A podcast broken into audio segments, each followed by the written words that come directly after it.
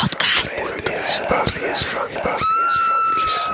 Witam Was wszystkich bardzo serdecznie. Ja nazywam się Michał Rakowicz, czyli Jerry i chciałbym dzisiaj omówić dla Was drugi tom cyklu powieści o Harem Hule. Przy czym już w tym miejscu chciałbym się zatrzymać, dlatego że tak jak e, omawiałem pierwszy tom, to pojawia mi się problem, jak w zasadzie czytać nazwisko tego norweskiego komisarza, dlatego że w e, pierwszym audiobooku, którego słuchałem, czyli w Człowieku Nietoperzu, e, pada nawet takie zdanie, że jego nazwisko to jest nie Hol jak dziura, tylko Hol jak święty. I cały czas jak go tytułują, to mówią o nim Harry Holly, natomiast w drugim audiobooku, tym, który którym, e, który dzisiaj będę Wam omawiał, czyli w drugim tomie zatytułowanym Karaluchy, e, mówią o komisarzu Harym jako o Harym Hule. I myślę, że ja tak patrząc na to, że to brzmi bardziej norweska, to pozwolę sobie taką niewymowę tego nazwiska e, kontynuować już w każdym kolejnym podcaście z tej serii żeby było spójnie.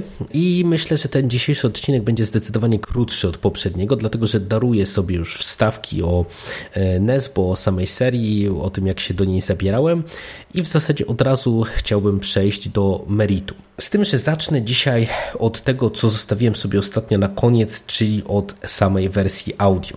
Dlatego, że tak jak wspomniałem, ja te pierwsze tomy wszystkie słucham w wersji audio, a w przypadku Karaluchów, e, które zostały wydane w 2013 roku, to słuchanie w wersji audio jest o tyle istotne, że jest to jedna z tych tak zwanych superprodukcji audioteki, e, czyli nie mamy do czynienia z takim klasycznym czytanym audiobookiem, tylko jest to cała powieść nagrana w rozpisaniu na głosy z podłożeniem różnego rodzaju dźwięków, z dodaniem muzyki itd. Tak itd. Tak w przypadku Karaluchów za reżyserię dźwięku odpowiada Krzysztof Czetot, a za muzykę odpowiada Wojciech Mazoleski, którego na pewno możecie kojarzyć jako człowieka orkiestrę gdzieś tam w środowisku jazzowym i nie tylko. I przy muzyce chciałbym się najpierw minimalnie zatrzymać, dlatego że e, ta muzyka pojawia się momentami oczywiście jako podkład z tła, natomiast pojawia się e, przede wszystkim jako przerywnik pomiędzy rozdziałami.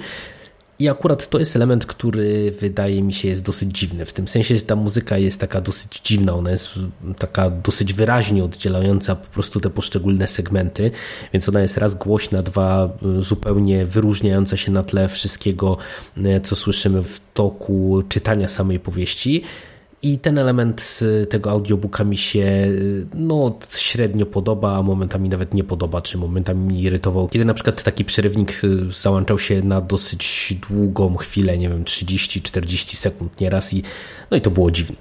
Natomiast e, samo wykonanie audiobooka pod każdym innym kątem no, jest e, rewelacyjne. E, naprawdę te superprodukcje audioteki, one robią kapitalną robotę. Tutaj w rolach głównych mamy Borysa Szyca jako jako Harry'ego Hule.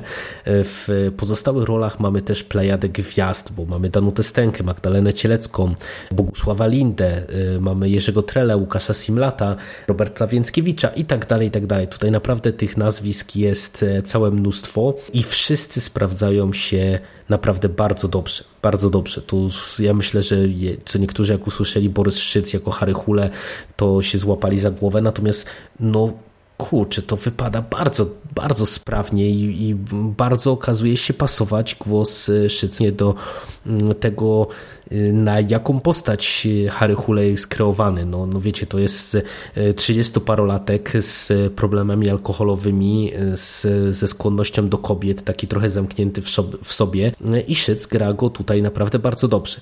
Jeżeli ja bym się miał do czegokolwiek aktorsko przyczepić, to mamy tutaj jedną rolę, bodajże czytaną przez Izabelę Kunę. Postać taką dosyć istotną, bo to jest y, pani komisarz y, w Tajlandii, z którą Hule współpracuje i ta postać jest, jest właśnie mocno czytana, w tym sensie, że w zasadzie wszystkie role są grane i to, to po prostu słychać, to, to się trochę słucha jak taki zapis sztuki teatralnej momentami, natomiast Izabela Kuna, ona ma fajny głos, ona pasuje do tej postaci pod kątem barwy, intonacji itd., tak itd., tak natomiast czuć dosyć mocno, że to są kwestie czytane z kartki. Czy tam z promptera, czy z czegokolwiek innego. Zasadniczo to nie przeszkadza, natomiast na tle pozostałych aktorów to się troszeczkę wybija. Niemniej y, ja od razu od siebie powiem, że y, no, audiobook mogę Wam z czystym sumieniem polecić, bo to jest rzecz świetna i ja nie wiem, na ile to, że ten e, audiobook jest tak dobry, wpłynęło na odbiór samej powieści. Natomiast, e, tak jak ja się zastanawiałem, czy te dalsze tomy też będą miały takie problemy, jakie pojawiały się w Człowieku Nietoperzu, to Karaluchy podobały mi się już zdecydowanie, zdecydowanie bardziej. Tak jak wspomniałem, przechodząc do samej książki, Karaluchy to jest drugi tom e, z cyklu o Harem Hule. To jest powieść wydana w oryginale w 1998 roku i to jest już powieść zdecydowanie lepsza. To Teoretycznie, jak się spojrzy na zarys fabuły, mamy do czynienia z podobnym zabiegiem, jaki Nesbo zastosował w przypadku Człowieka Nietoperza. Co mam na myśli? Spójrzmy na zarys krótki fabuły. W domu publicznym w Tajlandii zostaje znaleziono ciało zamordowanego norweskiego ambasadora. W, w związku z tą sprawą e, MSZ norweski zdecyduje się wysłać na miejsce e, własne siły policyjne w osobie opromienionego niedawnym sukcesem E, Harego Hule, który zostaje wysłany do Bangkoku, żeby przeprowadzić e, śledztwo, ale tak na dobrą sprawę, żeby można powiedzieć ukręcić łeb sprawie, no, no bo w, nikt nie chce dojść do, do jakby do sedna, do, do rozwiązania jakiejś zagadki. Wszystkim tak na dobrą sprawę zależy przede wszystkim na wyciszeniu potencjalnych problemów związanych z tym, że ktoś taki jak ambasador zostaje znaleziony w tajskim burdelu, a no jakby możecie się domyślić już z jakimi reperkusjami może się to wiązać z racji na to, jaką opinię chociażby jeżeli chodzi o seks turystykę i seks biznes ma Tajlandia. Na miejscu Harry zaczyna prowadzić dochodzenie, szybko sprawa sprawa zaczyna się dosyć mocno komplikować, e, pojawia się dużo nowych wątków. Oczywiście Harry stopniowo dokopuje się do drugiego i trzeciego dna.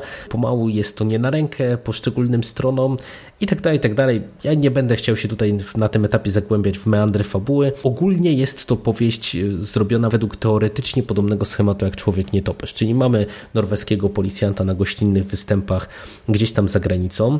Mamy też e, lokalny koloryt. W Człowieku Nietoperzu były to te kwestie wszystkie związane z, można powiedzieć, kwestiami rasowymi na tle rodowici, rdzenni Australijczycy, czyli aborygeni kontra biała ludność, która się tam pojawiła w ramach y, kolonizacji czy zaludnienia Australii. W przypadku Karoluchów tematyka jest no też związana jakby z lokalnymi problemami, tylko no, można powiedzieć, że jest jeszcze mniej przyjemna, dlatego że z racji właśnie na to, że mamy akcję miejscowioną w Tajlandii, w Bangkoku, no to tutaj dużą rolę odgrywa kwestia seks biznesu, seks turystyki oraz także prostytucji nieletnich. No i to są, to są tematy dosyć nieprzyjemne, dosyć ciężkie, a przy tym też no, wydaje mi się nie jakoś specjalnie często w powieściach kryminalnych e, poruszane. Ja od razu, tak jak wspomniałem, oceniam tę powieść zdecydowanie lepiej niż Człowieka Nietoperza. Dlaczego?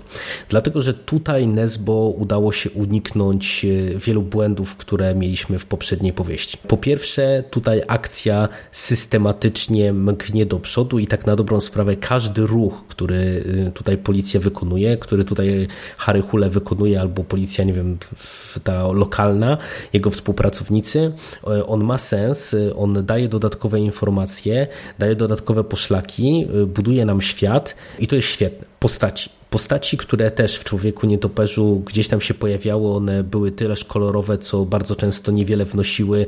No i sama zagadka, tak jak ja tam się pastwiłem nad nią, ona po prostu kompletnie nie miała sensu. Tutaj ma sens, ona jest bardzo zmyślnie poprowadzona.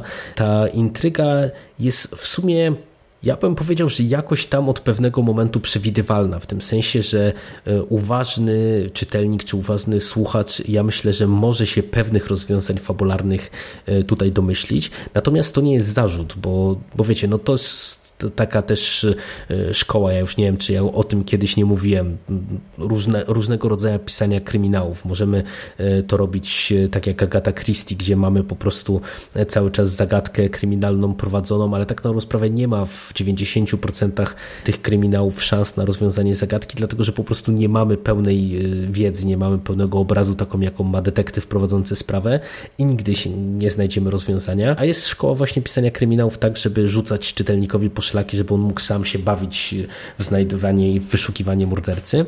I tutaj to pod tym kątem to działa. E, działa tutaj też ta warstwa taka społeczno-obyczajowa, dlatego że z jednej strony mamy tą tematykę no, dużo cięższą, tak jak wspomniałem. No jednak e, seks biznes, seks turystyka, seks nieletnich, e, który w Tajlandii cały czas jest problemem. No nie wiem na ile Nesbo tutaj się posługiwał, podejrzewam, że posługiwał się autentycznymi statystykami z tamtego okresu. No te liczby e, no, potrafią zmrozić krew w żyłach i, i pewnie wiele się pod tym kątem zmieniło, ale nie wszystko, no bo z tego co ja gdzieś tam widziałem nawet dwa lata temu też jakiś dokument ten temat, no to, to cały czas jest bardzo potężny problem w Tajlandii. E, do tego y, Nesbo zastosował ciekawy manewr, bo połączył całą tą kwestię seksturystyki z, ze stosunkami międzynarodowymi. Czyli mamy tutaj nałożone na to wszystko taką warstwę dyplomacji, no bo tutaj ginie e, dyplomata norweski, natomiast tak na dobrą sprawę tu mamy pokazane też działania różnych rządów, które z jednej strony jakby starają się, nie wiem, gdzieś tam swoich obywateli, którzy zostaną, nie wiem, złapani na seksie z nieletnimi, czy na seks turystyce, żeby byli wydalani karani, karani itd., tak itd. Tak mm, z drugiej strony często widać, że sobie z tym zupełnie nie radzą. Natomiast y, to, co właśnie jest kluczowe, to to, że ta warstwa jest z jednej strony interesująca, ale z drugiej strony ona jest po prostu dobrze poprowadzona. Ona nie jest doklejona na siłę, ona ma sens, ona ma uzasadnienie fabularne w y, całej tej opowieści, y, co się co się po prostu dobrze, dobrze wyjaśnia. Ona wpływa bardzo mocno też na poszczególne postaci, co też jest bardzo dużym plusem. Ja tutaj nie chcę spoilerować, natomiast e, dla jednej czy dwóch postaci ten element e, no, wydaje się kluczowy w samej konstrukcji postaci. I ja byłem e, bardzo pozytywnie zaskoczony, kiedy zostaje nam to ujawnione i w sposób, w jaki zostaje to ujawnione. Co więcej, y, sama ta intryga, y, ona jest też y, po prostu dużo, dużo lepiej poprowadzona, bo tak jak wspomniałem, tutaj ta akcja mknie zdecydowanie szybciej do przodu, ale też to, co jest najistotniejsze, to jest to, że my cały czas dostajemy jakieś poszlaki, które budują nam tą układankę. Od początku, kiedy Hule pojawia się w Bangkoku, zaczyna, nie wiem, odwiedzać poszczególnych Norwegów, na przykład związanych z tym środowiskiem, zaczyna badać życie prywatne ambasadora, życie prywatne poszczególnych pracowników ambasady i tak dalej, i tak dalej. Nie mamy ani przez moment poczucia, że nie wiem, że drepcą w miejscu, że coś, co robią nie ma sensu, e, że jest to taki, taki tak zwany wypełniacz e, e, malutki minusik tutaj ode mnie i to, do czego mógłbym się przyczepić, jest tutaj jeden element, o którym ja wspomniałem, że pewnych rzeczy można się domyślić i,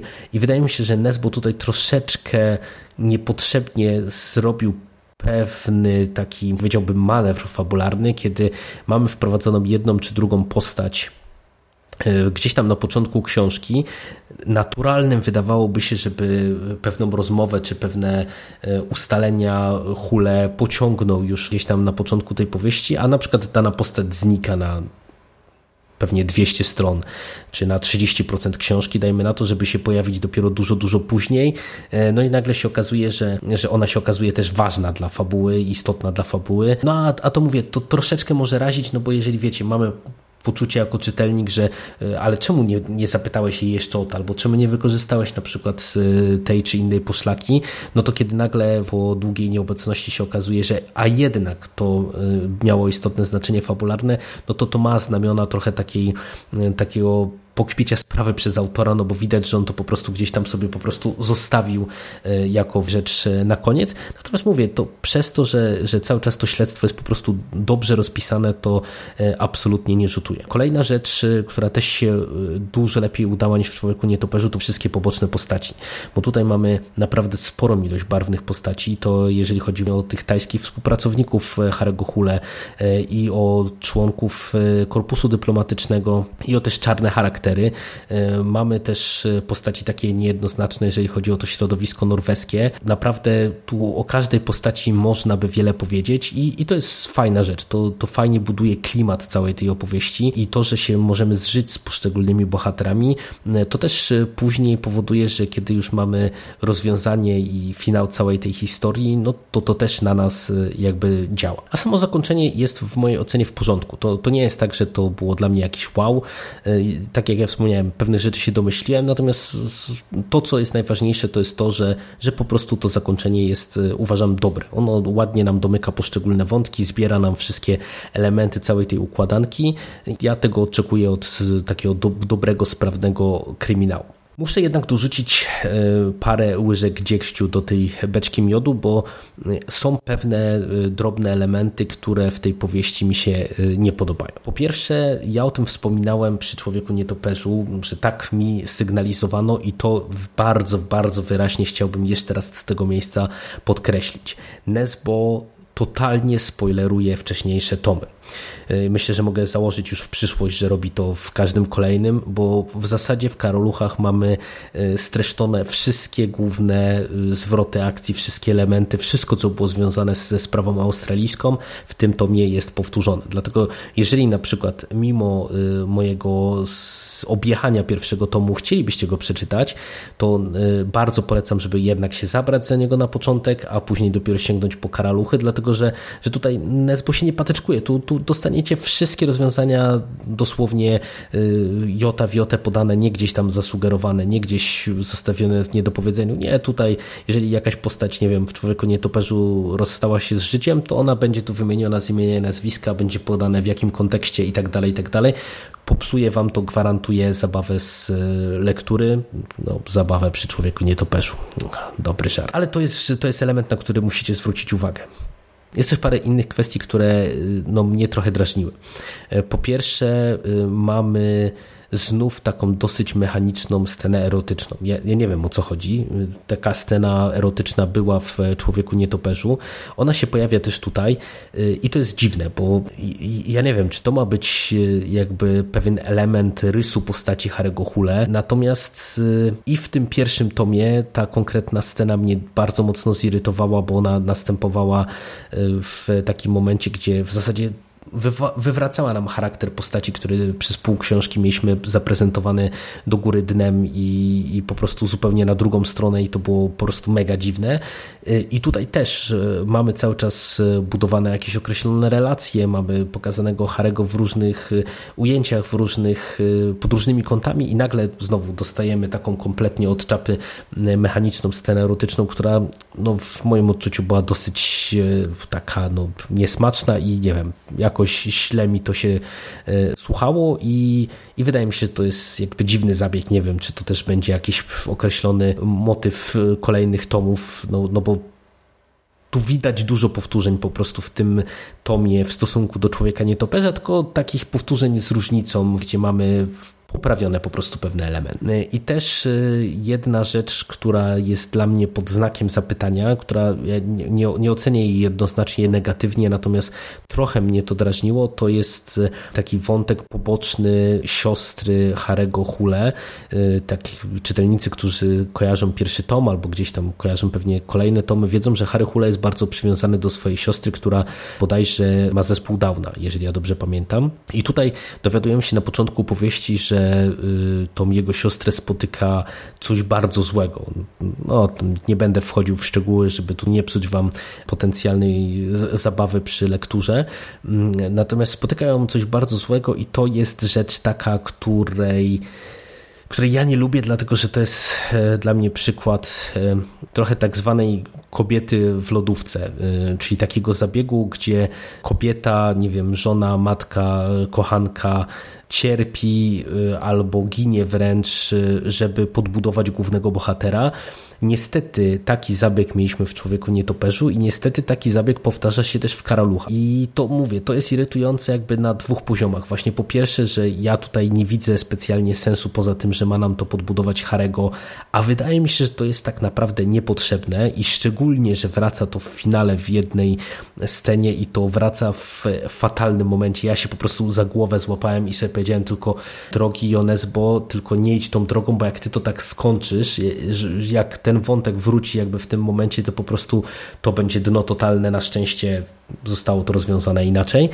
Mm, także trochę się Nesbo uratował i to jest jedna kwestia. Druga kwestia, że mówię, no jeżeli to też ma być jakiś taki e, pomysł na budowanie postaci Harego na przyszłość, czyli że, że kolejne kobiety w jego życiu będą, będą cierpiały, żeby nam go pokazać z jakiejś tam innej strony, no to wiecie, to, to, to, to, to nie jest rzecz jakby specjalnie udana i to mówię, to jest trochę dziwny zabieg, tym bardziej, że to jest też taki zabieg e, oparty na takim dużym zbrutalizowaniu. No wiecie, no to jest, to jest kryminał i to jest e, Nesbo, z tego co ja wiem, to też nie unika brutalnych scen, czy, czy scen pełnych przemocy, krwawych i tak dalej, mm, ale to jest scena taka no, nieprzyjemna y, i to jest moim zdaniem pewne, pewnego rodzaju nadmierne brutalizowanie całej tej opowieści trochę niepotrzebnie. No ale to są gdzieś tam moje prywatne odczucia i być może innym czytelnikom to, to pewnie nie przeszkadza. No i w zasadzie ode mnie to by było na tyle. Ja nie będę robił dzisiaj sekcji spoilerowej, bo, bo mówię, ogólnie cała opowieść mi się podobała i mimo jakichś drobnych uwag do, do finału uważam, że, że w przypadku Karaluchów Nesbo poradził sobie z rozpisaniem całej tej historii tak, żeby to miało ręce i nogi, żeby to było spójne, żeby się to dobrze czytało. Tak jak wspomniałem przy Człowieku Nietoperzu, możecie sobie spokojnie pierwszy tom darować. Wszystko, co istotne, absolutnie wszystko, i teraz to już mam pewność tego po lekturze drugiego tomu, wszystko, co istotne, dowiecie się także w Karaluchach, także możecie spokojnie mm, od tej powieści zacząć. Polecam sięgnąć po audiobooka, który jest świetny, którego naprawdę myślę, że będziecie słuchać z dużą przyjemnością. No a ja mam nadzieję za czas jakiś powrócić do kolejnego tomu Czerwone Gardło. E, tym bardziej, że no, tak stwierdziłem, że dobrze było, żeby w sumie dosyć przyspieszyć z tym cyklem o Harem Hule, bo dzisiaj się zorientowałem, że w, bodajże na koniec marca pojawia się kolejny już trzynasty tom.